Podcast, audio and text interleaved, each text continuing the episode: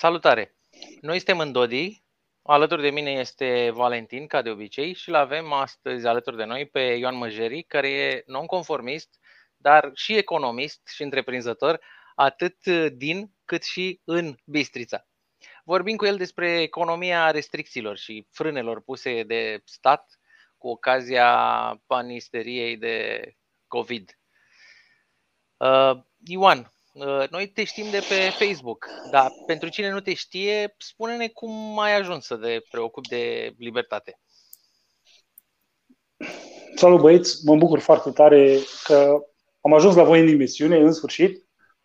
Uh, ce să zic, uh, întotdeauna am fost interesat de, întotdeauna, cu cât am crescut, cu atât am fost interesat de partea filozofică a vieții, să zic așa, și uh, anii 90 m-au făcut să înțeleg uh, importanța perspectivei economice a vieții și pot să zic că de atunci a crescut în mine nevoia asta de înțelegere a societății și am luat o direcție înspre libertate și înspre importanța uh, acțiunii individului. Pentru că tot începe de acolo. Nu putem să avem o societate funcțională cu indivizi care nu funcționează. Și pot să zic că uh, adolescența mea, anii 2000, a, a fost marcat așa de interes pentru, pentru citit și, și filozofie și economie și, să zic așa, de vreo 12-15 ani am, uh, odată și cu creșterea accesului la internet și cu uh, creșterea ocazii de a comunica cu alții care au același interes, a crescut interesul pentru libertarianism. Uh, ar trebui ca să, nu știu, să menționez aici că au fost două persoane care au avut uh, un rol important uh, în ceea ce privește chestia asta. Unul din ei e Adrian Turcu, poate îl cunoașteți și voi. Uh-huh. Uh, da, cred că tu doar de pe Facebook. Da, doar de pe Facebook. Păi, acum, oricum, bănuiesc că cine o să urmărească podcastul ăsta o să, oricum, e din grupul nostru și îl identifică și pe Și a doua persoană e Claudiu Năsui, care a lansat uh, platforma libertariană în România și ne-a creat și nouă oportunitate de asociere, să zic așa. Cu toate că nu știu, cel puțin în ultimul timp, activitatea lui nu e pe placul multora, trebuie să recunoaștem că a avut o influență pozitivă în ceea ce privește dezvoltarea libertarianismului în România. A făcut? Este. Și cum ți se pare că a evoluat libertarianismul în România? De când păi, știi, uh,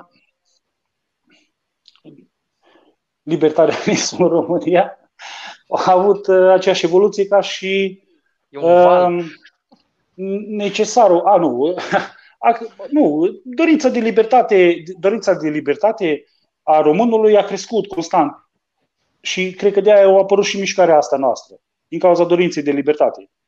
Dar am ajuns în situația în care uh, nevoia de libertate s-a confruntat serios cu nevoia de siguranță, de securitate. Știți? lucrurile au luat-o puternic la vale. Că am înțeles că o bună parte din cei cu care, să zic, mă asociam la nivel de, nu știu, discuții, la nivel de ideologie, au ajuns să aleagă securitatea sau siguranța statului sau impusă de stat uh, libertății individuale. Și pentru mine a fost o dezamăgire destul de mare. Da. Ca să, ca să răspund, că mă întrebai când, momentul ăsta instaurării restricțiilor a fost momentul în care a căzut în cap libertarianismul în România. Din păcate.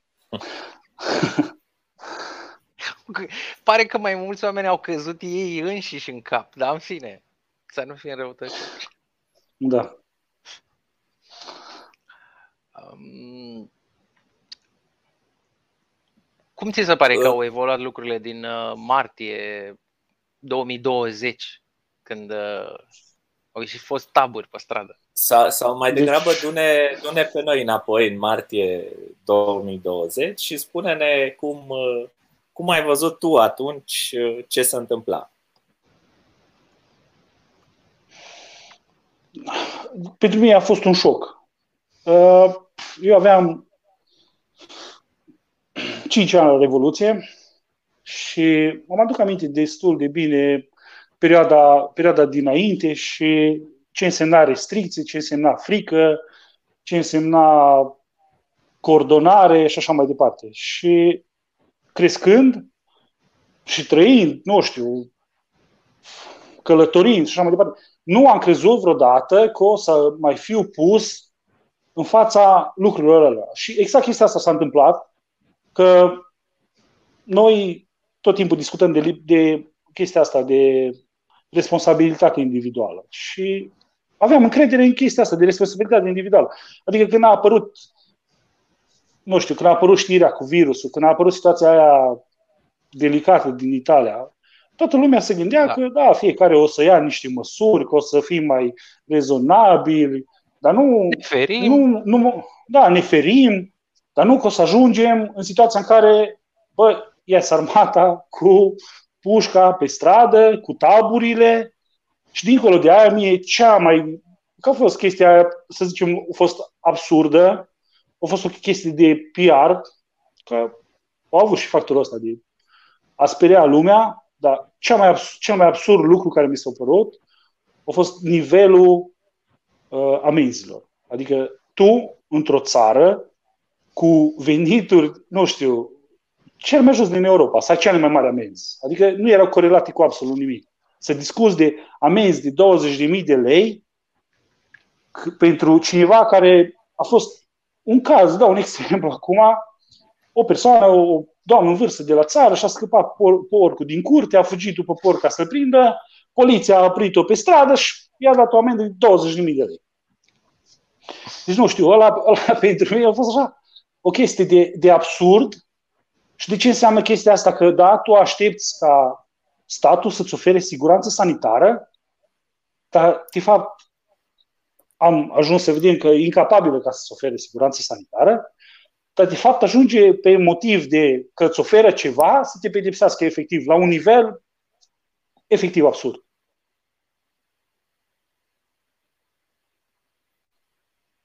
Da, pot spune că a dispărut complet la vremea respectivă, poate într-un, într-o legătură așa, dacă stăm să ne gândim un pic kafkiană, umanitatea din, din agenții de poliție care aplicau respectivele amenzi. Pe de altă parte, pot spune că, uite, le-au pus fix așa de mari, tocmai ca să fie cât mai constrictive. Și uh, ne întrebăm atunci care e uh, scopul unei amenzi, nu? din punct de vedere uh, libertarian. Ce, ce nevoie ai scuze, ce nevoie ai de o, de o amendă? Adică, nu, uh, ea trebuie să fie proporțională cu încălcarea, nu trebuie să fie proporțională cu încălcarea, trebuie să fie proporțională cu veniturile, nu trebuie să fie proporțională cu veniturile, sau își are, își are vreun rost de exemplu. Păi așa, dacă, per... dacă, dacă, lu- dacă, dacă, dacă luăm exemplul ăsta, acum nu are rost ca să mai discutăm, să mai discutăm dacă are rost sau nu, că ne uităm din perspectiva statului și atunci ei oricum au rost ca să pedepsească. Aia e clar. Da? Dar uh, vorbim de proporționalitate, da? proporționalitate. Pro- proporționalitate în gravitate. Adică ne uităm la lucruri mult mai grave cu amenzi mult mai mici. Deci, clar, proporționalitate nu există, e o chestie absurdă. Și după aia putem să ne corelăm încă o dată cu nivelul câștigurilor în societatea românească și nu știu, tot, există o discrepanță absolut enormă între amenziile respective, care pe urmă, da, au fost declarate de constituționale, dar nu știu, imaginați-vă că nu știu, ești o persoană de vârsta a treia și continuăm discuția, că după aia nu aveai imprimantă, nu aveai, nu știu, n-ai, nu aveai n-ai acces făcut pur rău și simplu. nimănui. N-ai făcut Da, rău și nimănui. aveai N-ai nevoie ca infectat pe să... nimeni, că n-a dovedit da, nimeni chestia asta. da, da. Și s-a Și- tot tine.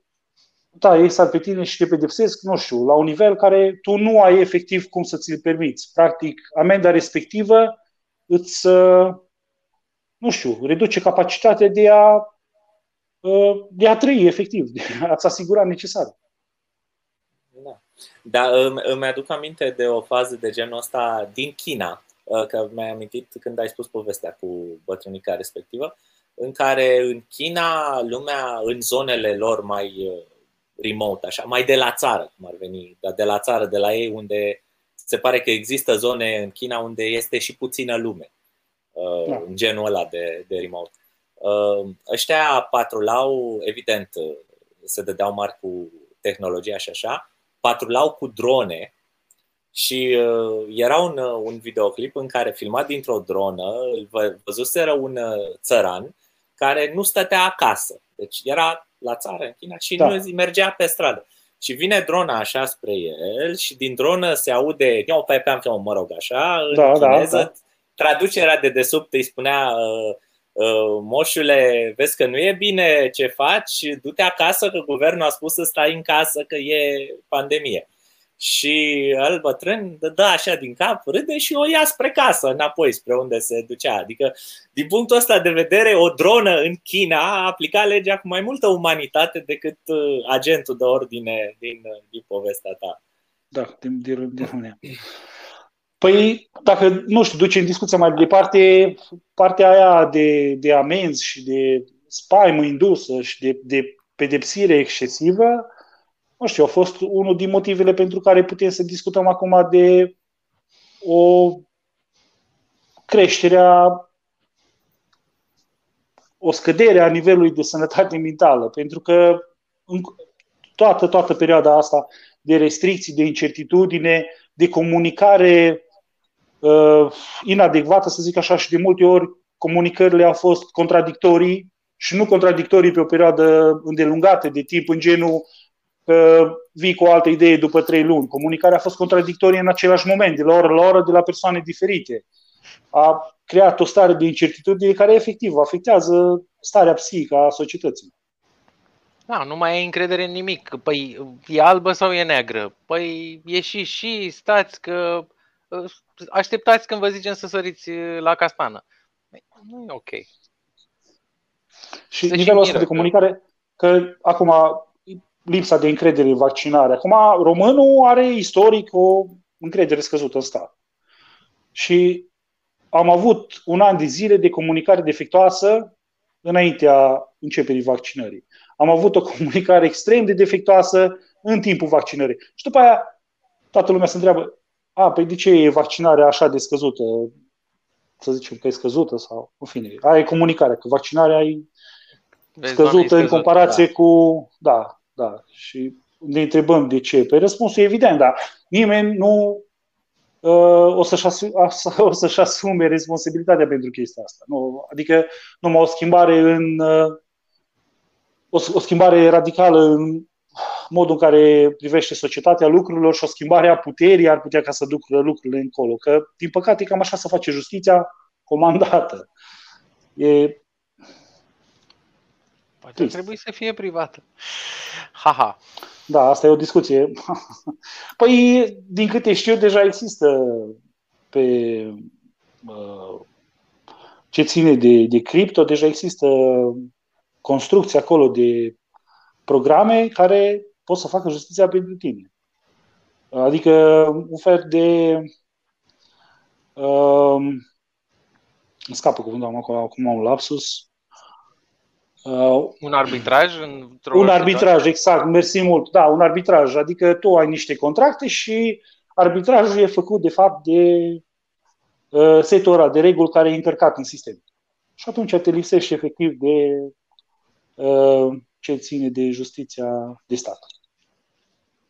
Deci inițiative, inițiative există în perspectiva asta de privatizare a justiției, cel puțin la nivel de uh, interacțiuni uh, comerciale. Păi, de undeva trebuie să înceapă. Cum, cum îți explici că se așteaptă așa de mulți oameni, se așteaptă să rezolve cineva. Eu sunt pe un grup al sectorului aici și mă uit, toată lumea vorbește cu primarul. Domnul primar, faceți ceva. Uh, se și miră așa când le mai comentez. Mă, da, toate lucrurile ar trebui să puteți să vi le faceți. De ce nu vă gândiți la chestia asta? De ce nu cereți așa ceva? Și mi se pare că se tot așteaptă lucrul ăsta și, la, și în alte părți și la niveluri mai înalte. Și păi lumea așteaptă prima dată pe... De ce arată așa? Lumea așteaptă prima dată pentru că plătește. De ce aștepți un serviciu? Pentru că plătești pentru el. E obligatoriu. Atunci e normal ca să ai așteptarea ca cei care sunt plătiți ca să rezolve chestiunea asta, nu? Că așa, e, așa se întâmplă. Dacă tu interacționezi un serviciu, nu știu, aștepți ca să-ți vină instalatorul în casă și tu îi plătești un serviciu, aștepți o garanție pentru serviciul respectiv, aștepți ca munca să fie făcută. Aceeași chestie e și cu serviciile publice, doar că serviciile publice sunt impuse. Și, sincer, mie mi se pare normal și mă bucură că cetățenii pun presiune pe autorități. Yeah. Există foarte multe da. servicii, da. care discutam acum, există multe servicii care ar putea să fie privatizate și care ar fi mult mai eficiente. Și cred că acum că vine discuția apropo de servicii, o chestie extrem de dezamăgitoare în ceea ce privește capitala, care e practic cel mai bogat loc din țară, mult mai bogat ca și. Adică există o discrepanță enormă de PIB pe cap de locuitor între capitală și cea mai săracă zonă din România, care e Bucovina, adică Moldova, partea din nord a Moldovei. Uh, nu reușesc oamenii să aibă încălzire și apă în casă, știi? Da, e da, asta, e, asta e datorită și... unui sistem centralizat, adică da, capitala, da, de... e, capitala e într-adevăr cea mai bogată zonă din uh, țară, dar este și zona în care uh, apa și căldura este cel mai intens subvenționată. Și motivul pentru da, care este cel mai intens subvenționată este unul oarecum contraintuitiv, contraintuitiv adică are, are legătură directă cu dimensiunea sistemului în sine. Pentru da. că sistemul e centralizat, e, funcționează în parametri de stat, deci e clar că nu există eficiență, nu există incentivă de profit și pierdere, da, de performanță, exact. Da. Și prin urmare se pompează bani, deci uh, ajungem la paradoxul ăsta în care capitala este zona cea mai bogată a României, dar este și zona în care sunt aduse taxele din toată, din toată țara ca să le exact. pompeze exact. în, în subvenția da, păi, evident, evident că unul, unul din motivele pentru care venitul, adică, nu știu, PIB-ul pe capul de locuitor și salariile sunt mai mari, exact centralizarea, pentru că tu ai acolo comasate o groază de instituții cu salarii foarte mari și normal ca să existe chestia asta. Dar revenind la, la idee, că am, am observat că toată lumea încearcă ca să încearcă, sau cel puțin afirmă că vor ca să repare un sistem defect. Adică ne, ne întoarcem iar la exemplul lui Claudiu, care a venit atunci cu comunicarea aia de la USR că votați cu Nicușor și o să aveți uh, căldura da, a doua zi sau o să da. puteți face duș, nu mai știu exact. Știi? Și acum se întoarce, se, se întoarce și analizează lucrurile dintr-o perspectivă obiectivă și zice că avem nevoie, nu mai știu exact, de 90 de ani, ceva de genul, până în 2100, nu știu cât, ca să, să, se, să repare uh, instalațiile respective. Dar problema poate fi rezolvată foarte simplu, nimeni nu o cere, centralele de apartament. Bine, centralele de apartament există... sunt interzise. În aproape, aproape, aproape interzise, că, nu? Da, pentru da. că e că, criză climatică. Nu avem da, numai criză pandemică, avem și criză chestia, climatică. Știu, avem chestia, dar uh, chestia asta s-a, s-a, s-a exacerbat în ultimii ani. Dar noi ne putem uita istorii, nu știu, să avem o discuție acum 10 ani de zile, acum 10 ani de zile sau acum 7 ani, acum 8 ani, când uh, partea asta cu ecofascismul nu era extrem de în vogă și nu exista un program european, tot nu exista ideea asta de bă, ce am putea să facem să funcționeze sistemul. Adică ce am putea să facem să funcționeze sistemul, ar putea să-l închidem, mai ar fi cea mai bună, cea mai bună chestiune. Dar nu s-a întâmplat lucrul ăsta și acum bucureștenii, bucureștenii suferă. Și aia, am, am văzut acum și exemplul ăla de la Timișoara și e efectiv absurd. Adică să nu existe oamenii cer pentru că plătesc, acum apare discuția aia că nu plătesc suficient, într-adevăr. Până la urmă, statul oferă un, un uh, serviciu prost și toată lumea suferă. Și nimeni nu se trezește, nu știu, adică nimeni un grup, o inițiativă, apropo de găsirea unor soluții de încălzire individuală a locuințelor. Deci nu prea te lasă, că găsești soluții, dar încep să-ți explice. N-ai voie proiectul nu e nu știu cum, înainte sau și acum azi mai trebuie dosar cu șină. Plus că stai, nu e prins în buz, stai uh, diverse chestii. Adică nu neapărat, nu neapărat așteptările, ci mai sunt chiar și piedici. Evident, acum, apropo de asta, să știi că eu sunt extrem de obișnuit Ehm, că inițiativa privată în România e sufocată, știi? Dar dacă ajungi ca să zici, păi, există piedici, nu se poate face, nu se poate face nimic. Eu, ca exemplu, una din afacerile mele, unul din punctele de lucru pe care l-am deschis, a trebuit să stau un an de zile de când am aplicat pentru certificat de urbanism până am semnat contractul de furnizare la electricitate. Tot parcursul ăla m-a costat undeva la 20% din valoarea investiției. Plus un an de zile în care nu am avut venit în care echipamentul efectiv a stat deoparte, în care a trebuit ca să plătesc chirie pentru spațiul, pentru spațiul respectiv, știi? Și atunci, într-adevăr, avem niște opregi, dar trebuie ca să ne străduim. Că dacă nu ne străduim, da, nu, și nu, nu, nu, nu, înțel, nu înțelege lumea că sunt unii care zic, domne, de ce nu se întâmplă cu capitalul românesc? De ce nu avem mai mult? De ce vin multinaționalele astea care iau și fură exportul? E discurs populist du jour pe care îl vezi în, da în anumite uh, cercuri, să zicem, mai asociate celor care contestă restricțiile, uh, circulă și uh, panorama asta că, domne, că vin ăștia răi și vin multinaționaliștii răi și ne iau și ne fură profitul și nu știu ce. Dar nimeni nu stă să spună, păi, dar capitalul românesc nu are absolut niciun avantaj, ba chiar nu mai o preliști. Pe lângă moneda în sine care ne omoară. Dar asta e partea a doua să zicem că ar, am mai trece pe lângă ea, dar uh, dacă am avea numai uh, afaceri în, uh, în lei.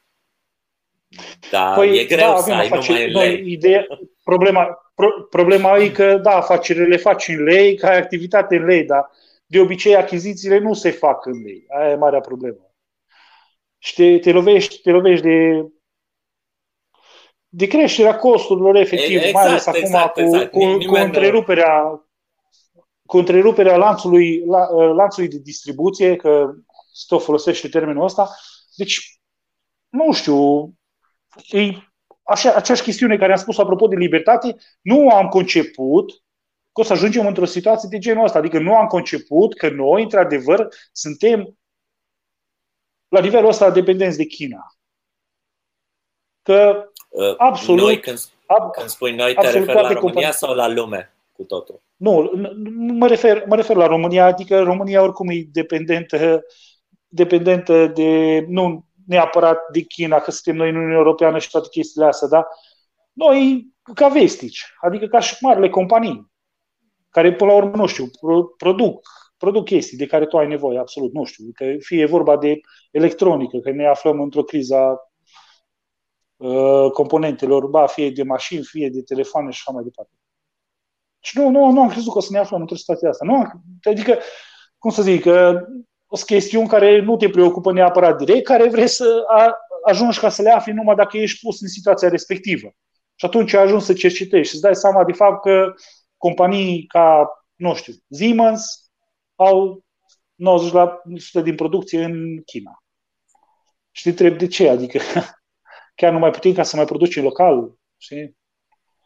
Că păi, nu ai... neapărat că sunt un localist, nu neapărat că sunt un localist, dar suntem într-o perioadă de război comercial și se pare că nu știu, nimeni n-a anticipat chestiunea asta, că putem să ajungem în situația respectivă de război comercial. Da, aici nici mie nu mi-e clar care sunt uh, sau care ar trebui să fie regulile în sine. Uh, presupun că la nivel uh, strict de responsabilitate personală ar trebui să fie uh, sanc- nu, nu san- sancționați în sensul de sancționați de piață, sancționați de clienții respectiv. Nu? Uh, patronii care preferă să meargă în China, unde China are atu clar a forț- al forței de, de lucru extraordinar de ieftine. Și când spun extraordinar de ieftine, este pentru un român este inimaginabil de, de ieftină forța de lucru chineză. Mai e? Uh, nu, uh, adică mai, mai e, depinde de regiune, că există regiuni cu câștiguri nesuperioare celor din România, dar da, China e enormă până la urmă și cu potențial mare de dezvoltare. Dar nu, eu ziceam lucru. Da. Zi, zi, zi. Eu mă referam la partea de manufacturing, nu pe unde sunt ei în orașele lor care, pe care le A, vedem, centrele financiare. mari, vezi, doamne. Unde okay, au da. venituri da. mari. Mă refeream la restul, la China profundă, care e extraordinar de săracă. Ah, și da, extraordinar de plină Ex, de lume. De, adică extrem, de, cel... extrem de inegal dezvoltată. Da. Cu toate că e un sistem centralizat, inegalitatea Bine, Păi da, ai putea spune acolo. că și, că și de pe vremea la Ceaușescu am văzut că cele mai uh, inegale sisteme sunt alea care sunt uh, centralizate. Da, din, din, păcate, din păcate noi le perpetuăm, că centralismul exact asta face, că discutam mai devreme de PIB-ul pe capita în București, comparativ cu, nu știu, zona Moldovei de Nord și așa mai departe. Și dacă te uiți în Europa, observi aceeași chestie la statele foste comuniste, dar nu le observi în statele care n-au trecut prin comunism. Adică dacă e exemplu Irlandei, cea mai bogată regiune cu 20% mai bogată ca cea mai săracă. Dacă te uiți la Polonia, te uiți la Cehia, te uiți la România, sistemul ăsta centralist, uh, nu doar, cred că, nu știu acum că nu am date efectiv, dar mi se pare că amplifică discrepanța din uh, societate da, față de putea... perioada de acum 30 de ani. Adică nu știu că asta a spus că nu am date, fac o, o afirmație nefondată acum, dar e numai o impresia mea că acum, acum 30 de ani și nu-i deloc o laudă a ce era înainte, ci e o critică a ceea ce se întâmplă acum, că puteam să fi făcut lucrurile mai bine, dar nu am reușit chestia asta. Exact pentru nu, că am perpetuat modelul centralist. Cred că ce, ce spui tu și ce observăm cu toții este de fapt sunt de fapt efectele uh, distorsiunii introduse în economie de economia planificată. În sensul că acum 30 de ani ele nu apăreau, nu păreau foarte, foarte vizibile pentru că încă se uh, încă erau subvenționate, practic. Deci cum e sistemul de termoficare din București care e subvenționată la stat, așa era subvenționată toată economia. Atunci mergea mai bine redistribuția asta, că era egal. Dar de ce spun eu distorsiuni? Spun distorsiuni pentru că Uite, uh, în, uh, în epoca comunistă s-a creat foarte multă industrie artificială, adică din economia planificată. Exact. Spunea, domnule, trebuie să avem industrie și am, ne-am apucat să facem industrie acolo, acolo, acolo, acolo, acolo. Ok, unele dintre ele au sens, da? unele dintre ele au supraviețuit, de genul, uh, uh, uh, cum îi spune, de la Galați, care e acum al Mital. Uh, Combinatul siderurgic combinat așa. siderurgic, așa, mulțumesc. Unele dintre ele au supraviețuit pentru că, ori fie din întâmplare, fie au fost niște oameni mai deștepți, acele uh, locuri unde a supraviețuit industria, a supraviețuit pentru că avea un anumit avantaj. Dar uh, uh, în alte locuri, de exemplu, în București, au, s-au întors cu burta în sus și au murit de o moarte nebună o grămadă de industrii și platforme industriale care tot așa fusese reconstruite pentru că trebuiau băgați muncitori în fabrici pe vremea respectivă. Da, evident. Și, și asta, asta la vremea respectivă a dus la o creștere foarte mare a uh, numărului de locuitori al ora, ai orașului. Și din punctul ăsta de vedere, asta spun când, că noi observăm acum o distorsiune, pentru că în uh, părțile celelalte nu au fost chestiile astea atât de artificial făcute, da? piețele mutate pur și simplu uh, în, exact. dintr-o, dintr-o parte în alta. Păi, da, evident, da. Moartea sistemului respectiv trebuia ca să vină cu mai mult mai multă autonomie în decizie la, la nivel local. Adică nu are cum. Că s-a, s-a continuat ideea asta așa de planificare centralizată, că ce ar fi nevoie acolo, ce ar fi nevoie, totul stabilit central. Dacă tu ești o administrație locală, la fel, tu odată că modul prin care uh, banii se adună la, la uh, buget te fac dependent de centru, tu trebuie ca să vii, stai practic cu mâna atinsă tot timpul. De aia nu există nici proiecte regionale de infrastructură și așa mai departe.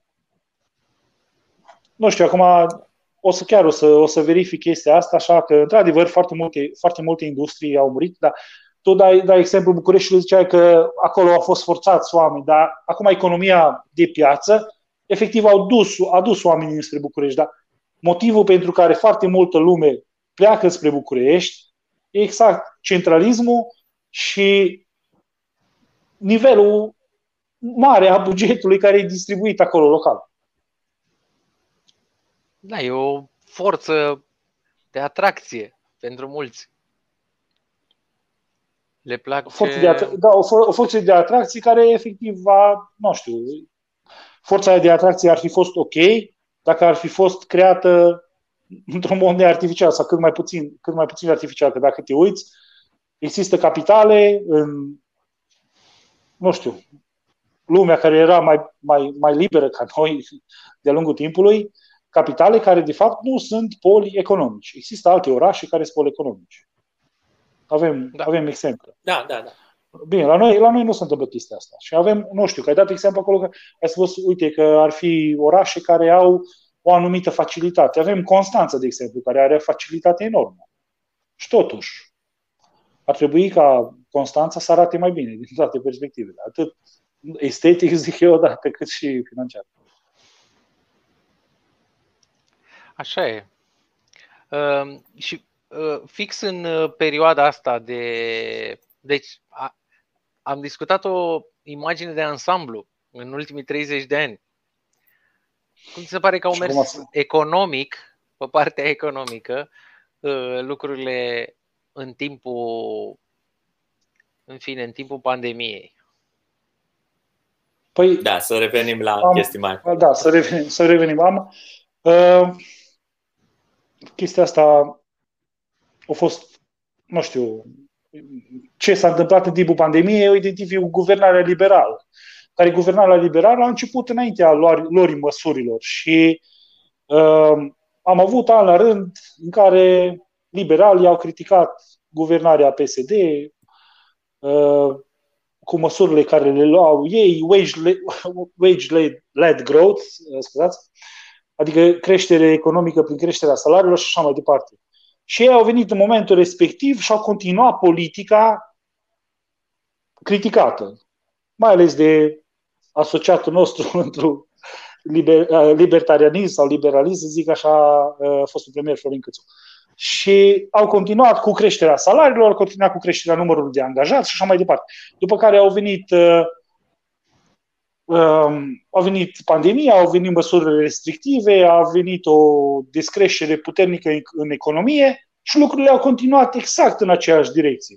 Noi angajări la stat, creștere succesivă a salariilor și am ajuns după aia la guvernarea Câțu, am, s-a terminat guvernarea, care exact aceleași lucruri. Și ne-am aflat într-o, nu știu, acum există opinia că trebuiau aruncați banii economiei din cauza recesiunii că trebuia crescut consumul și așa mai departe. Păi eu am văzut, din perspectivă liberală, un moment prin care, de fapt, trebuiau scăzute cheltuielile statului. Dar nu s-a întâmplat asta. Asta e, fapt, asta e lupta între școlile economice, între Chicago și da. școala austriacă. Păi nu, n-arunci cu bani, lăsați-ne banii nouă. Evident. Și după aia a început scandalul, să zic așa, redistribuirii ajutoarelor de stat, adică tu nu lași întregi sectoare economice să funcționeze, după care pretinzi că îi ajuți. Acum, ca majoritatea dintre noi, am fost și eu afectat de pandemie, nu am fost închis direct, dar am avut o scădere drastică a încasărilor. Da? Și acum, asta a fost o problemă, cum să zic, a antreprenoratului din România, din cauza lipsei educației financiare, uh, foarte multă lume s-a bazat pe ajutor pentru că i-a fost închisă activitatea. Și cel mai uh, intens s-a întâmplat în Horeca, care Horeca a fost blocat atâta timp și li s-a promis bani. Și atunci foarte mulți întreprinzători au uh, fost chiar sprijinitori a măsurilor restrictive și a închiderii afacerilor lor în așteptarea că o să primească bani. Că nu o să funcționeze și o să primească bani. Și asta s-a dovedit a fi, de fapt, problematic. Nu s-a întâmplat chiar așa sau nu s-a întâmplat în măsura în care se așteptau. Redistribuirile alea am înțeles că au fost făcute pe coduri Cayenne care de fapt nu aveau nicio treabă cu închiderea activităților și așa mai departe. Și din cauza că restricțiile astea, nu știu, după mine au fost brutale, după alții au fost uh, uh, graduale. Eu le-am înțeles ca fiind foarte brutale de la început. După, nu știu, să zic așa, cam trei luni de zile, am, am înțeles de fapt că există o, un tăvălug care vine peste noi. Și cu cât o să fim de acord, cu atât o să vină măsuri noi, măsuri noi, măsuri noi. Și am, suntem în situația asta în care noi avem acum mai multe restricții după un an, aproape doi ani de epidemie, după ce a apărut vaccinare, după ce să presupunem că avem o schemă de tratament, noi ne aflăm într-o perioadă mai restrictivă ca aia din martie. Adică nu ai, nu ai dreptul ca să, să faci o groază de De ce crezi că, că se întâmplă asta? Pe Dacă ar fi să speculăm. Din nevoie, din nevoie de siguranță, când ne întoarcem la aceeași idee, nevoie de siguranță. Nevoie de siguranță, nevoie de siguranță medicală, nevoie de siguranță financiară pe care statul a promis-o, pe care statul e incapabil să o ofere și la care foarte multă lume a aderat. Măsurile astea există exact pentru că lumea a cooperat. Și prin cooperare da. nu zic neapărat cooperare activă, zic acceptare a măsurilor, acceptare tacită. Deci putem Dacă dau să, timpul... putem să extragem de aici că lumea își dorește măsurile astea ca să simtă în siguranță? Da, deci fără discuție foarte multă lume își dorește. Nu știu, acum eu fac o estimare așa nefondată, iar ca și impresie, dar zic așa, vreo 30% noi, din... Nu se uită nimeni. O, vreo 30%, vreo 30% din, din populație își, își dorește. Există o bază a celor care aprobă restricțiile, există o bază a celor care uh, n-au fost uh, afectați la nivel financiar de restricții, care nu au identificat uh, o restrângere a libertăților sau care au identificat o restrângere a libertăților, dar care e justificată de siguranța medicală. Dacă nu exista o anume cantitate uh, considerabilă din populație care să accepte restricțiile și așa mai departe, ele nu puteau să fie impuse. Dau, uh, revin la o idee, dau, dau timpul puțin înapoi la protestele din primăvară. Uh, angajații sectorilor sălilor de fine s-au ieșit la protest și vedeam, dincolo de media, care media clară a adus uh, propaganda statului mai departe din motive financiare, putem discuta ulterior, uh, lumea care efectiv punea etichete celor care își doresc să muncească, care își doresc să-și păstreze locul de muncă, care își doresc să-și păstreze afacerea. Și dacă, asta spun, foarte multă lume, considerabil de multă lume, agrează măsurile luate de stat. Dacă nu, nu ne aflăm în situația asta. Uite, oamenii vor siguranță, dar... Evident că vor siguranță pentru că... Zi, zi. Uh, vor o siguranță, nu știu, că așa eu, dacă ne uităm demografic, populația Europei e o populație îmbătrânită, populația Statelor Unite e o populație îmbătrânită, adică mediana vârstei în Europa e poate dublă ca și a țărilor din Africa uh, sau ca țări din uh, sud, sud, sud-estul Asiei. Adică e normal ca foarte multă lume să-și dorească chestia asta. Adică, obiectiv, ne putem uita că, de fapt, impactul pandemiei e strict legat cu legat de speranța de viață, adică sau cu mediana. Cu cât ai mai mulți bătrâni, cu atât e normal ca uh, șocul uh, pandemiei să fie resimțit. Și de aici cumva există, există o normalitate ca oamenii să-și dorească mai mult siguranță decât să-și dorească libertate. Eu așa identific problema care are de face mult cu vârsta, vârsta populației.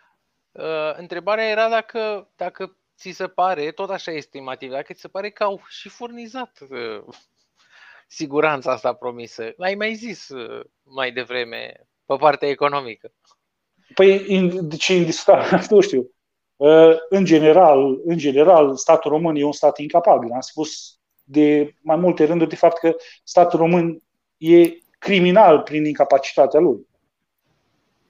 Nu poate să presteze servicii, nu poate să presteze servicii de cele mai simple. Adică am avut probleme cu ridicarea gunoaielor, nu exemple cu ridicarea gunoaielor. Am avut chiar un exemplu de genul în Bistrița acum vreo, nu mai știu exact, vreo 7-8 ani, ceva de genul când uh, Bistrița de fapt era plină de gunoaie. Și acum noi avem așteptări ca, nu știu, comunități locale sau comunități centrale nu pot, comunități, uh, conduceri locale sau conduceri uh, centrale nu pot să asigure cele mai simple uh, servicii, dar pot să asigure siguranța noastră, siguranța noastră medicală. Deci nu am avut nici cum, nici cum așteptarea că o să se întâmple ceva ca să, să reușească în chestia asta, mai ales că sectorul medical e unul la pământ. Adică, dau un exemplu, 60% din diagnosticile puse în România sunt greșite. Adică la cel mai ridicat nivel din Europa. Am avut scandalul dezinfectanților, la fel, care nu cred că, nu, nu știu dacă e rezolvat, dar uh, dacă stai să te uiți la cum au ascuns supreși infecțiile nozocomiale în ultimii ani, mă îndoiesc că e rezolvată situația. Da, care au, deci, da, și, nu, au nu, și dispărut. Dacă, dacă, dacă da. ne aducem aminte, mi se pare că în 2021 uh, sau nu, parcă în 2021 la un moment dat uh, au început să reapară în sensul că, uite, avem una. Ceva de genul da. ăsta. A fost, a fost la, la un moment dat... Caz, un, a fost ca, ca și cazurile de gripă. Da, da, da, exact. Și acela avem unul. A fost, dar la ăsta, la gripă, hai să zicem că teoria virusurilor, virusul mai puternic bate virusul mai slab, tra Putem să, putem să speculăm, știi? Domnule, dar la spitale nu s-a da. schimbat nimic, știi? Și au trebuit să scoată unii în presă la un moment dat uh, capul sus să zică, bă, alo, dar cu nozocomialele alea ce se mai aude? A, și dintr-o dată săptămâna viitoare a apărut, da, uite, da, a murit unul de nozocomiale, săptămâna aia au mai murit vreo 2-3 și după aia gata, nu s-a mai auzit nimic, că probabil exact. a, a venit următoarea exact. tranșă de la guvern de plată. Hai să vorbim exact despre asta, asta cu... Zi, zi, zi. Exact zi, asta zi, zi, ziceam la început că fiecare ca individ trebuie să facă ceea ce crede că e necesar ca să nu ajungă în spitalele românești. Adică, indiferent ce crede el că e necesar după, nu știu, fie ca să se ia după comunicările oficiale, fie după ce capacități uh, da, asta e, de e recunoașterea puțin, uh, informațiilor are fiecare.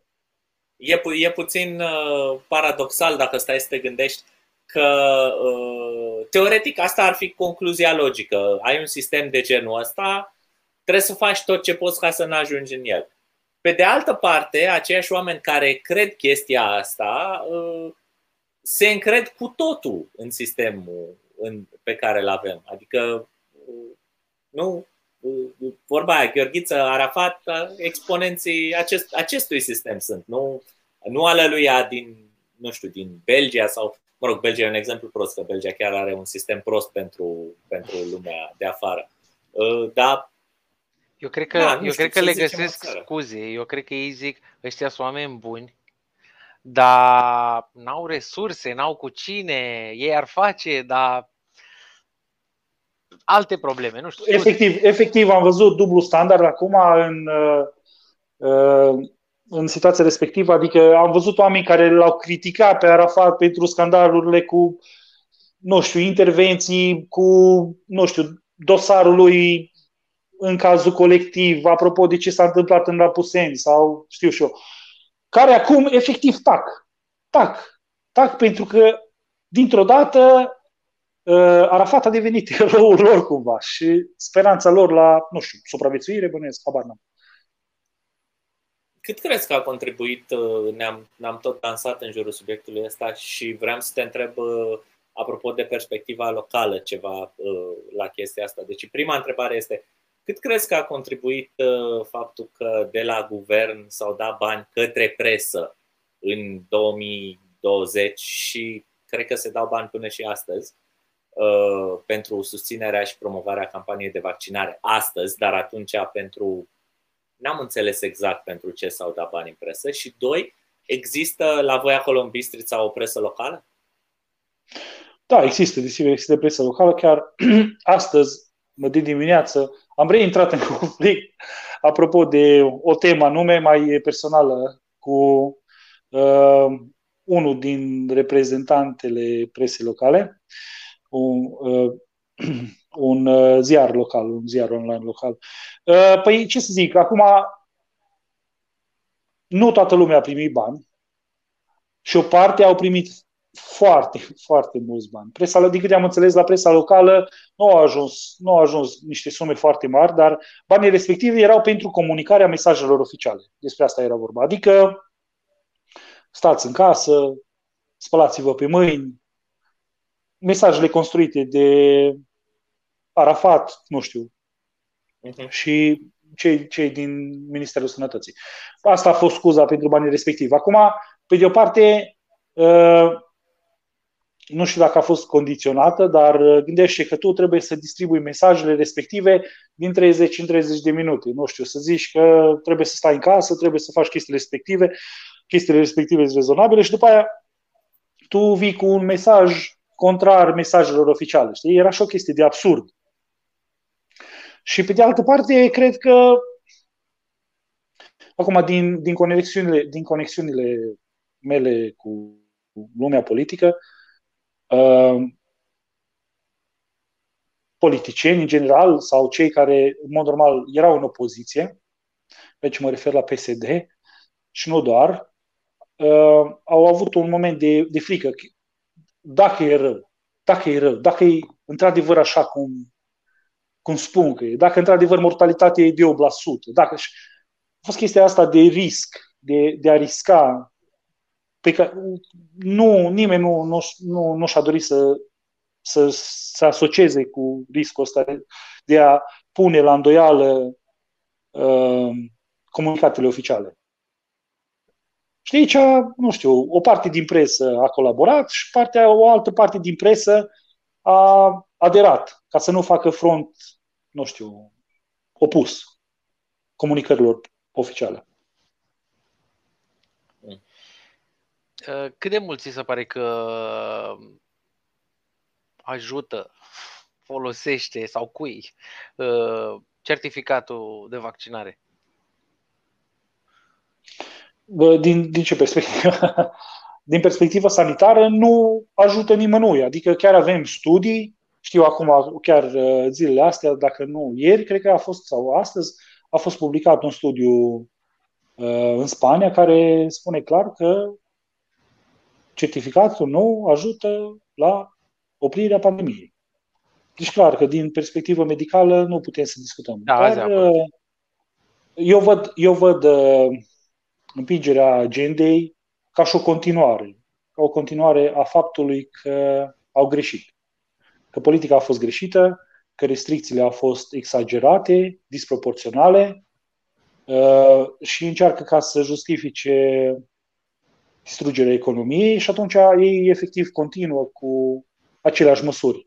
Gândește acum ce ar însemna din perspectivă politică ca să vină diversi agenți să afirme că de fapt ei au greșit, că de fapt era clar că virusul o să nu poate fi oprit, că de fapt virusul o să devină endemic, că de fapt din cauza uh, mutațiilor pe care le suferă, vaccinarea nu o să reușească ca să fie eficientă în e, Astea măsura în care ne-a fost prezentată. Păi nu, dar acum ne aflăm în situația respectivă, care chestiile știu, care erau conspiraționiste anul trecut sunt adevărul. Sunt adevărul că cele... am... Zi, zi, zi. Am, am ajuns de la stăm două săptămâni în casă, treptat, treptat la restrângerea dreptului de muncă dacă nu ești vaccinat. Și asta eu văd, eu văd ca pe un parcurs, ca pe un parcurs normal din perspectiva celor care au impus uh, măsurile restrictive. Uite, de dacă, nu știu, dăm exemplul lui Orban, care e în conflict cu establishmentul, să zic, în momentul de față, dar totuși nu o să revină niciodată în retrospectiv asupra măsurilor luate. Pentru că asta da. ar pune pe el într-o poziție dificilă. Acum el Corect. vine și zice că măsurile, măsurile în momentul ăsta sunt exagerate. Adică măsurile în momentul ăsta sunt exagerate, că vaccinarea obligatorie ar fi exagerată, dar scosul armatei pe stradă nu a fost exagerat, a fost justificat. El uh, a încercat să se să o scalde, nu i-a ieșit, dar n-a încercat să o scalde că i s-a cerut. În sensul că tot păi cine așa i s-a cerut de mai sus, Acum, dar știi, până la urmă deci semnătura nu... ta e pe ordine, adică Acum, ce să zic, uh, există, există conspiraționismul ăla bolnav, efectiv, nu știu. Nu poți să fii catalogat conspiraționist dacă zici că, băi, nu avem dovada clară că virusul a venit de la, nu știu, interacțiunea dintre un pangolin și un liliac și așa mai departe, că s-ar putea ca virusul să prevină, provine de fapt din laboratorul din Wuhan. Și chestia asta era conspiraționistă și treptat, treptat a fost, uh, cum să zic, uh, acceptată într-o oarecare măsură. Și la, la fel, toate chestiile astea că, nu știu, nu, nu, nici cum. Încercam ca să am discuții cu oameni care mi se păreau rezonabili, să le explic că nu ai cum să oprești un virus care mutează, în felul în care mutează coronavirusul, nu ai cum, nu ai cum să-l oprești. Că poți să faci, o să ajungem la aceeași stare a lucrurilor ca și vaccinarea. Era o chestie pe care, nu știu, era spusă de oameni de știință și aici au intervenit acțiunea asta a presei și acțiunea Ministerului Adevărului, să zic, că la asta am ajuns, să creăm un Minister al Adevărului, în care numai o singură linie să fie adevărată, că gata, science is settled, nu există nimic în afară la chestia asta, ce spunem noi e adevărat. Dau exemplu uh, da. Dau exemplu unui uh, japonez care era uh, premiat Nobel acum câțiva ani, care explica uh, modul în care funcționează ivermectina. Un anumit Bine, nu susțin. Așa, da? da, nu susțin aici că e eficientă sau nu e eficientă, dar omul respectiv avea câștigat un premiu Nobel. Adică era un om de știință și pur și simplu a fost exclus de pe YouTube pentru afirmațiile pe care le făcea. Și acum nu ai cum, că exact asta e știința. Știința e dezbatere, dezbatere continuă și e acceptarea dovezilor. Dar noi, constant, constant, nu, nu, nu ne oprim din a accepta dovezi. Și ăia care ne-au impus politica asta nu o să vină ca să-și recunoască greșeala, pentru că ar fi sinucidere politică. Și atunci de ce nu face PSD-ul? Adică, ok, Orban am înțeles, e clar. Câțu e continuatorul așa, că a pus și am, el am, uh, am divagat și da. am, am uh, uh, uh, plecat de la șirul logic al discuției, că zicea așa, că toată lumea face afirmații de genul că i-a fost impusă. Și câți o afirmă a făcut afirmații de genul că i-a fost impusă direcția asta? Arafat, la fel, acum, curând, că de fapt nu stabilim noi că lucrurile astea stabilite în altă parte, păi asta, nu știu, orice om rezonabil își ridică niște semne de întrebare și asta e hrană pentru conspiraționism. Adică nimic, nimic nu a fost mai uh, lucrativ pentru conspiraționismul din România decât acțiunile pe care le-au făcut uh, liderii medicali sau nu și liderii politici. Da. Uite-te, nu știu, care, nu știu, că acum iar ne întoarcem la politică, modul în care au evoluat uh, lucrurile pentru Aur și pentru George Simion, care, din perspectiva mea, e contrar uh, ideologiei liberale și libertariene, da? Evoluția lui mi se pare spăimântătoare, efectiv. Și cine, i-a, cine l-a ajutat? Păi, efectiv, numai deciziile pe care, care le-a luat. Contrazicerea continuă și nerecunoașterea faptelor. Adică Um, Crezi că o să vină și spre noi vaccinare obligatorie, stil uh, Austria? Uh, păi, uh, totul e, eu zic că e un pariu politic. Dacă stăm să ne uităm la afirmațiile liderilor politici, vaccinarea vine că e decizia dată în altă parte, nu? Dacă e să ne uităm la ce afirmații face Arafat, dacă e să ne uităm la ce afirmații face celălalt, dacă e să ne uităm, nu știu, la modul în care a ajuns uh, Ciucă Premier. O altă chestie care mi-a ridicat niște semne de întrebare și o dezamăgire foarte mare. Adică vine șeful Pentagonului, acum o dăm conspiraționismul, dar astea sunt faptele, efectiv. Vine șeful Pentagonului, stabilește că Ciucă e premier și uh, deja din ce canale de comunicare am eu de la PSD, ăia știau de acum două luni de când a venit șeful Pentagonului că da, o să se voteze guvernul Ciucă. Adică erau certitudini. Și acum, nu știu, eu zic așa că PSD-ul încearcă ca să câștige capital politic, încă încearcă să câștige capital politic în ceea ce privește și nu există în momentul de față o decizie politică. Nu există consens pe măsura asta și deocamdată nu știu când, deocamdată nu o să vină, dar nu știu când, dacă, dacă o să vină, probabil că o să fie, o să vină, dar nu știu când. Asta are de-a face mult cu modul în care evoluează pandemia, mă scuzați, și are de-a face cu percepția pe care o are societatea. Că dacă te uiți, dacă te uiți uh, în toate țările astea în care, să zic așa, oamenii au o încredere mai mare în stat, tăvălugul restricțiilor, de fapt, a crescut într-un mult mai accentat la noi, care noi, pur și simplu, am, ne-am opus or, oricărei măsuri, am uh, luat în discuție, nu știu, de ce e obligatoriu ca să porți mască în aer liber, chestiuni de genul, care dincolo nu a fost chestii așa de puse, puse în dezbatere. Dar nu știu, are de-a face poate cu istoricul nostru, dar asta e realitatea. Acum, da. ca să fac o previziune, eu cred că vaccinarea obligatorie o să vină, dar nu știu când.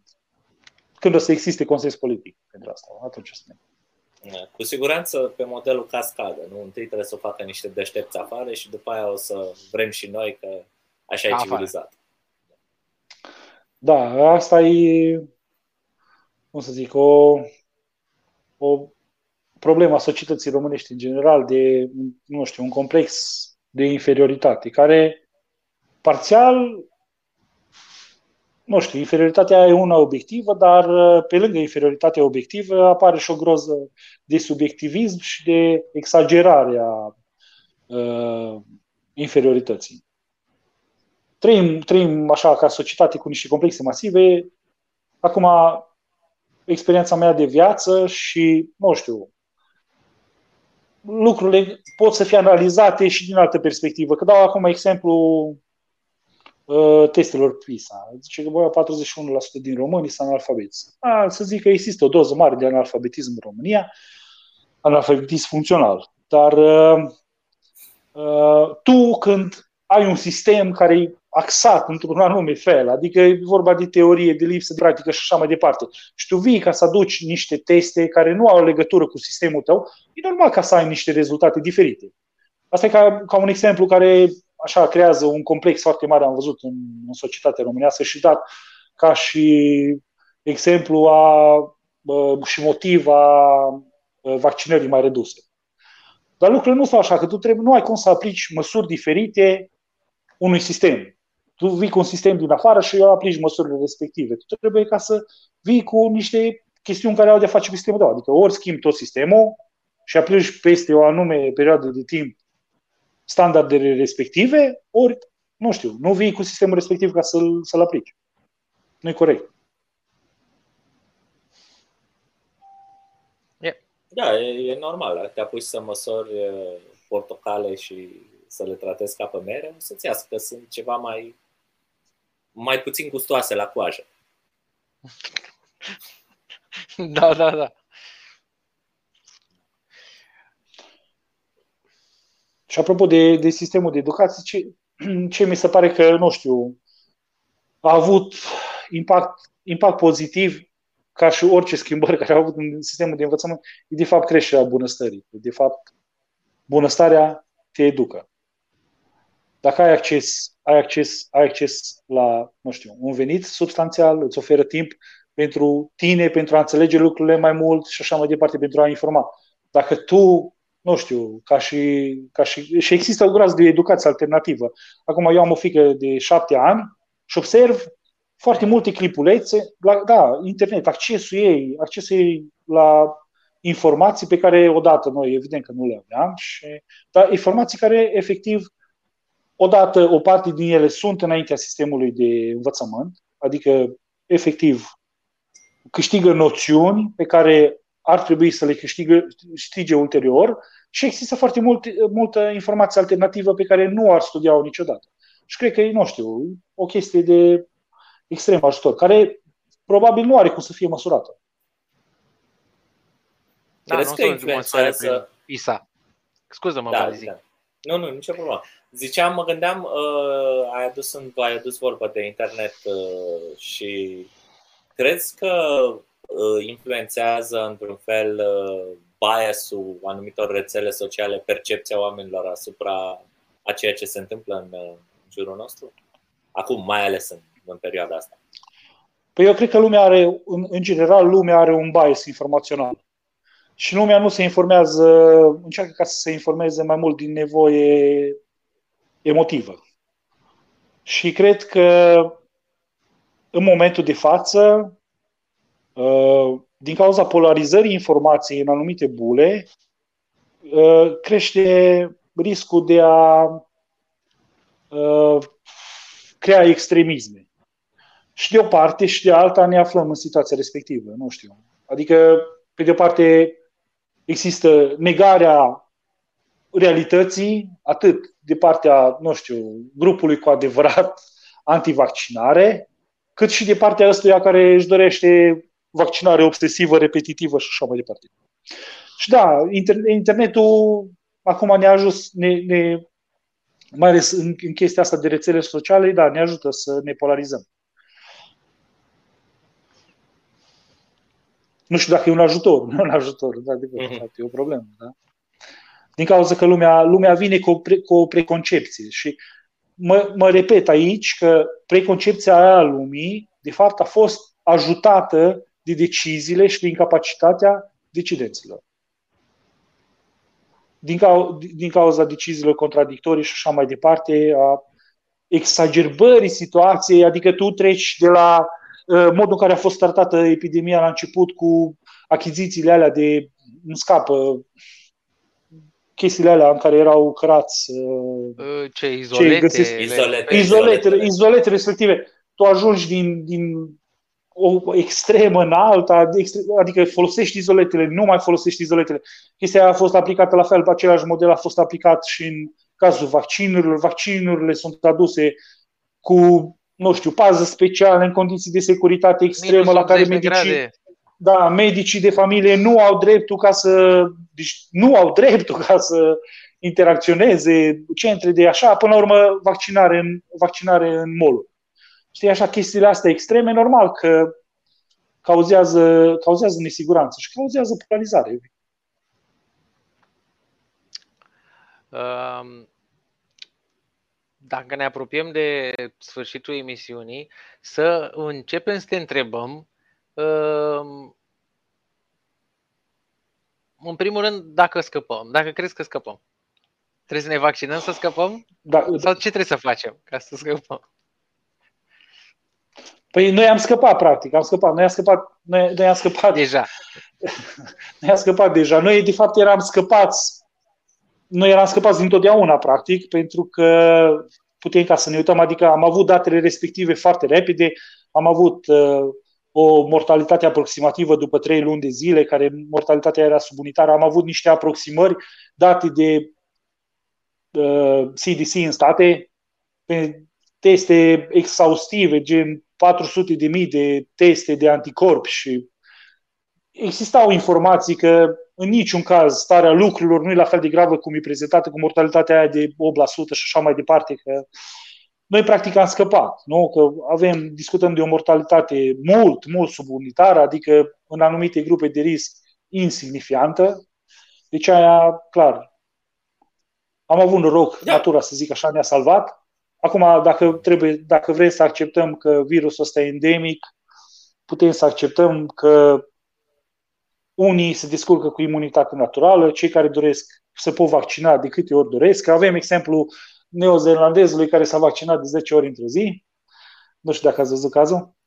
Da, da, am, am citit. Uh, acolo știu. era o problemă că uh, uh, deci po- povestea la care face referire Ioan este că un neozelandez s-a dus în locul altora să se vaccineze. Adică la ei, la ei era vaccinare falsă, dar în ideea că ei tot trebuiau să bage acul în cineva și atunci au găsit să se ducă ăsta în locul lor, îl plăteau pe ăsta să se ducă în locul lor și așa a ajuns unul să se vaccineze de, de 10 ori. Deci era, Acum, cum, sunt, cum sunt oamenii de acte, ăsta era omul de vaccin. Da, exact. Da, adică, acum nu știu dacă a fost atât de înțelept încât s-a dus în același loc de 10 ore în același Nu, nu, nu s-a dus în același loc. Nu, a fost locuri diferite, că a trebuit să facă chestia asta. Dar apropo de chestia asta, vă aduc aminte de situația cu uh, băiatul ăla de la noi care s-a vaccinat de trei ori. Uh, când uh, vaccinarea a devenit mai relaxată, s-a vaccinat și a treia oară și a ajuns ca să aibă dosar pentru a treia vaccinare, ca acum să ajunge da, să discutăm de a treia da, vaccinare da, exact. obligatorie sau în exact, Israel exact, de a patra păi, vaccinare. Și urmează a cincea. Păi asta ce da, zic, asta ca să zic, mi-am, mi-am făcut să zic, booster mai devreme. Da, da. Ca să zic că am, deci din perspectiva mea am scăpat. Pandemia nu mai e o problemă. Acum uh, nu o să scăpăm de restrângerea drepturilor și libertăților până când uh, lumea nu o să se sature, să zic așa. Adică până când nu o să existe o opoziție puternică din, uh, din perspectiva cetățeanului. Până când nu o să existe un val de nemulțumire și nu știu, nu, nu, nu, nu-mi dau seama că nu o să se întâmple chestia asta. Dar, fără discuție, fără discuție, uh, măsurile restrictive sunt din ce în ce mai respinse de populație. Există un număr tot mai mare de oameni care nu-și mai doresc măsurile respective.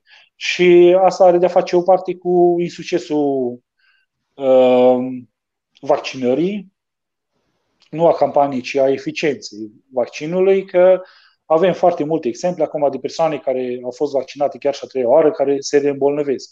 Și treptat, treptat, oamenii ajung ca să respingă, să respingă situația asta. Cu toate că acum, nu știu, cum am spus, uh, mesajele oficiale încearcă ca să excludă uh, partea negativă a lucrurilor, că există cazuri, nu știu, de miocardită și așa mai departe, care efectiv sunt excluse din discuții. Mă uit câteodată la date la nivel european și e o chestiune care efectiv nu ar trebui ignorată. Adică ai mii de cazuri de morți cu incidențe directe din cauza vaccinului, ai zeci de mii de cazuri de îmbolnăviri grave directe și așa mai departe.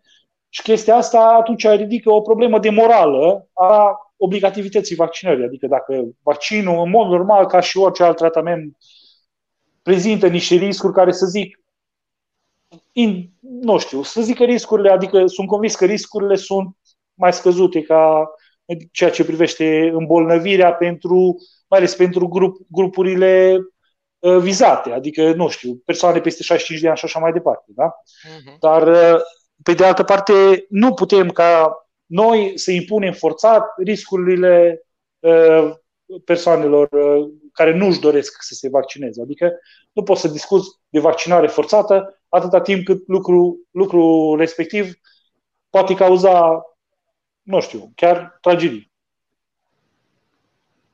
Să ne aducem perspectivă morală. La începutul, la începutul pandemiei erau niște uh, știri din astea cu oameni foarte bătrâni care trecuseră prin COVID. Da. Evident, păi mare masa bătrânilor. Mare masa bătrânilor. Da. Păi nu mai trebuie să ne uităm la datele statistice acum, indiferent cât, nu știu, cu cât de ea sunt prezentate. Avem date statistice la nivel mondial și adică discutăm, nu știu, în grupa de vârstă de 80 de ani, plus 80 de ani, de mortalitate de 5%, care, nu știu, putem să zicem că e foarte mare, dar exact persoanele, persoanele cu risc au fost, de fapt, ignorate la noi. Nu a existat o campanie de vaccinare, odată pentru, nu știu, exagerarea comunicării și așa mai departe, neimplicarea doctorilor de familie și, efectiv, persoanele la risc au fost lăsate de izbândă. Nu zic, zic că trebuia să găsim o modalitate prin care să reducem impactul asupra persoanelor respective. Dar nu, nu, nu, găsim, nu găsim modalitatea respectivă pentru că ne uităm la grupele de vârstă, grupa de vârstă cea mai vaccinată, dacă nu mă șele, grupa de vârstă de la 35 la 40 de ani sau de la 40 la 45 și grupa de vârstă peste 80 de ani e una dintre cele mai puțin vaccinate. Păi atunci noi putem ca să avem grad de vaccinare de 80-90%. Dacă exact persoanele la, la risc sunt excluse, apare mortalitate. Plus că la noi nu poți să măsori, să faci o medie a sănătății, dar starea de sănătate a bătrânilor din România nu e ca în alte țări. Bașca da, și serviciile din spitale. Da, dincolo, dincolo de asta, da, că discutăm de succesul internelor relati. Evident, comunicarea oficială e în genul de vină, sunt cei care se internează pentru că vin prea târziu. Ok, bine, dar noi discutăm aici de o rată de succes înjumătățită a sistemului ATI față de vestul Europei. Adică aia e... Peste aia e foarte trece. mult. Păi e. Da, da, e exact asta, că ignorat tot timpul, de, în toată povestea asta, tot timpul a fost de vină populația. Da. Populația a fost de vină. Mortul e de vină. Uh, mie da, mi-a plăcut foarte mult cum a zis la un moment dat că da, uite, sunt obstacole, dar puneți uh, mâna și uh, nu vă lăsați învinși. Și aș vrea niște idei, nu știu, gânduri, sfaturi de, de la tine pentru oamenii noștri, ca să nu zicem numai tineri. Da? Păi... Să, cum, să, cum să-și câștige chestiile astea? Pentru că de multe ori să, să sperie și zic, bine, dar ce punem în loc? Sau știi că ai... Apropo de chestia asta cu, ce, cu ce, ce punem în loc, întotdeauna e discuția asta că vai, dar să nu schimbăm sistemul politic, că nu avem ce să punem în loc. Ce punem în loc PNL-ului? Nu există. Viața politică e dinamică. nu e niciun risc acolo. O să apară soluții sau o să apară soluții mai proaste. Nu e nicio problemă. O să învățăm. Acum, uh, ce să zic, eu, eu iubesc individualismul, dar pe de altă parte, nu știu, am ajuns în momentul în care îmi dau seama că, de fapt, pot, uh, succesul meu personal poate ca să nu însemne mare brânză și indiferent cât de mult succes personal aș avea, niciodată nu o să reușesc să am așa de mult, încât să pot să opresc eu derapajele statului. Și cred că în momentul de față trebuie să apară o coeziune a celor care își doresc libertate și își doresc individualism și își doresc soluții proprii. Și ăsta ar fi sfatul meu și văd o mișcare în direcția asta, pentru că e, e foarte greu că acum tu iei indivizi care își doresc să facă singur lucru, care nu se bazează pe nimeni și să-i pui ca să, nu știu, într-o poziție colectivistă, să zic așa, poate exagerare, dar Într-o, într-o organizație, când ei de fapt da. sunt învățați singuri. Da, și eu chiar, am, eu chiar am probleme în chestia asta, dar cred că în, în situația în care ne aflăm, uh, e, e, e absolut necesar. Cred că suntem, suntem puși așa în fața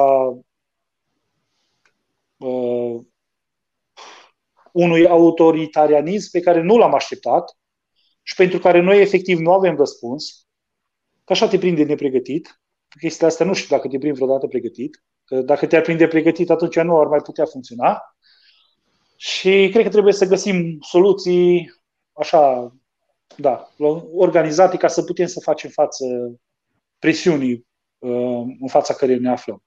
Și o altă chestie care i-am pentru tineri ar fi să muncească. Să muncească cât mai mult. Să crească gradul lor de independență și de succes. Vali. Să nu se bazeze pe ai... să nu se bazeze pe ce primesc. Pentru că ce primesc întotdeauna e mai puțin decât ce ar putea să facă singuri și totdeauna ce primesc e de la cineva care a muncit pentru chestia La fel și faza asta Vaccinurile sunt gratuite. Nu sunt gratuite. Vaccinurile alea sunt din munca noastră. Uh, restric- restricționarea uh, celor nevaccinați la uh, servicii medicale. Oamenii ăia au plătit pentru serviciile medicale. Nu poți ca să le, să le restrângi un drept.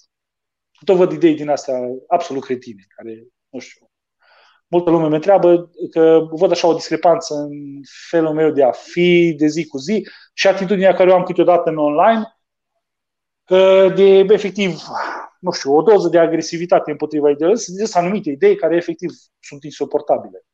Și asta ar fi una, din, una sau două din ele. Ia, o alta ar fi, acum știi că s-a s-au sesizat niște intelectuali români recent vis-a-vis de uh, comparațiile dintre o anumită perioadă din istorie și. Zi pe nume! Un, niște anumite idei de certificare a sănătății și purității da. epidemiologice. Adică, că e chestia aia, că nu știu dacă discutăm efectiv de nazism.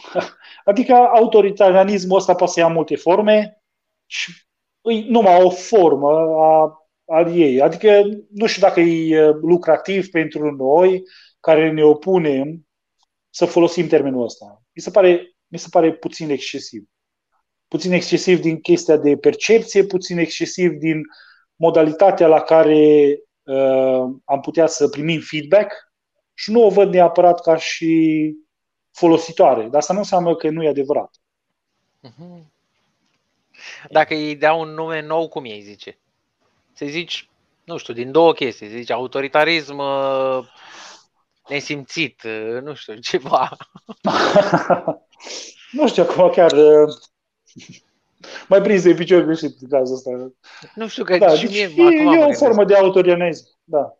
Păi și ai văzut că acum toată chestia asta așa a fost uh, luată în derâdere de foarte multă lume, că discutam de dictatura medicală, știi? Și, uh, păi ce mai, discutăm de restrângeri și de libertăți. Acum, dacă unii cred că sunt justificate, asta nu face folosirea termenului de dictatură absurd.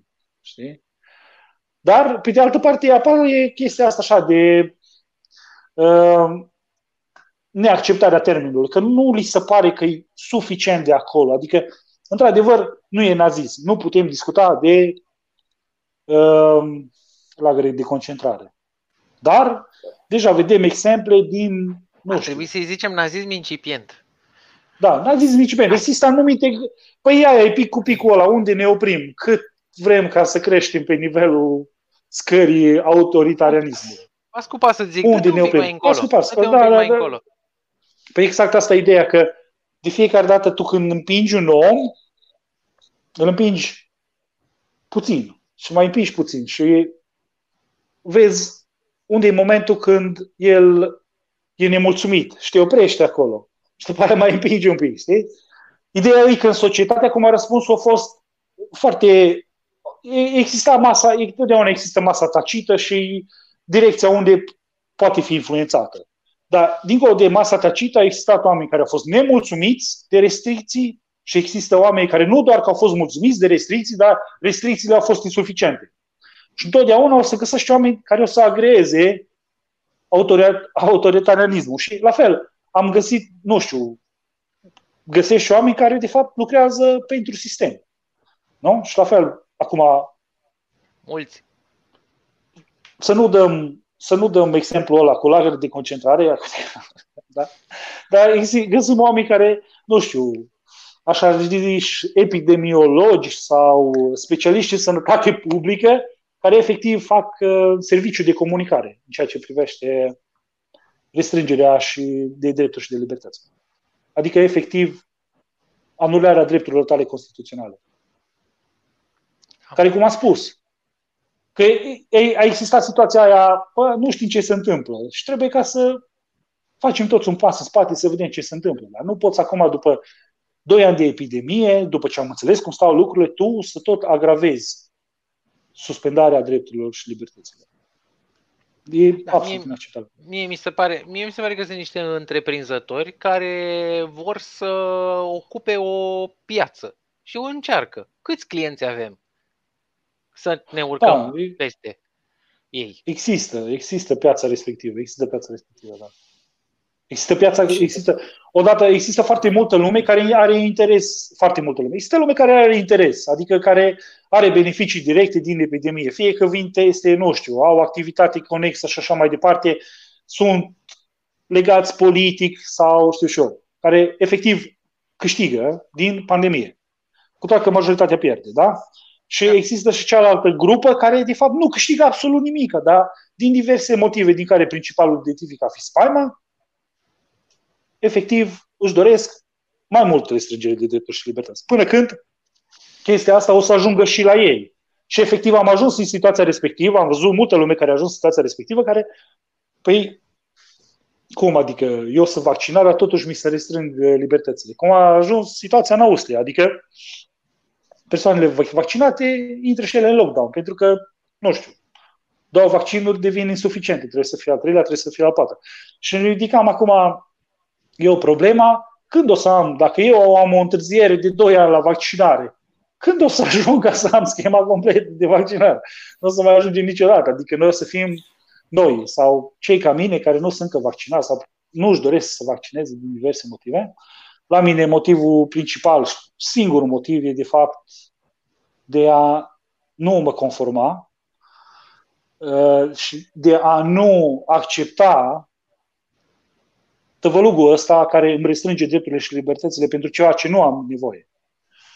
Și uh, apare chestiunea asta că cât, cât de mult o să, o să continue. Și trebuie ca să ne opunem undeva. Și acum observ că apare comunitatea aia din cei care își doreau restricții, își doreau vaccinare obligatorie, apar deja semnele de întrebare și, păi bine, dar eu am făcut toate chestiile astea, acum ce ar trebui ca să mai fac ca să scap?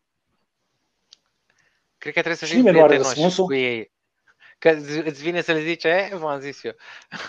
eu da, păi, păi nu, nu, deci am ajuns în situația care nu mai pot să fiu prietenos cu ei, deși pe mulți dintre ei consideram prieteni.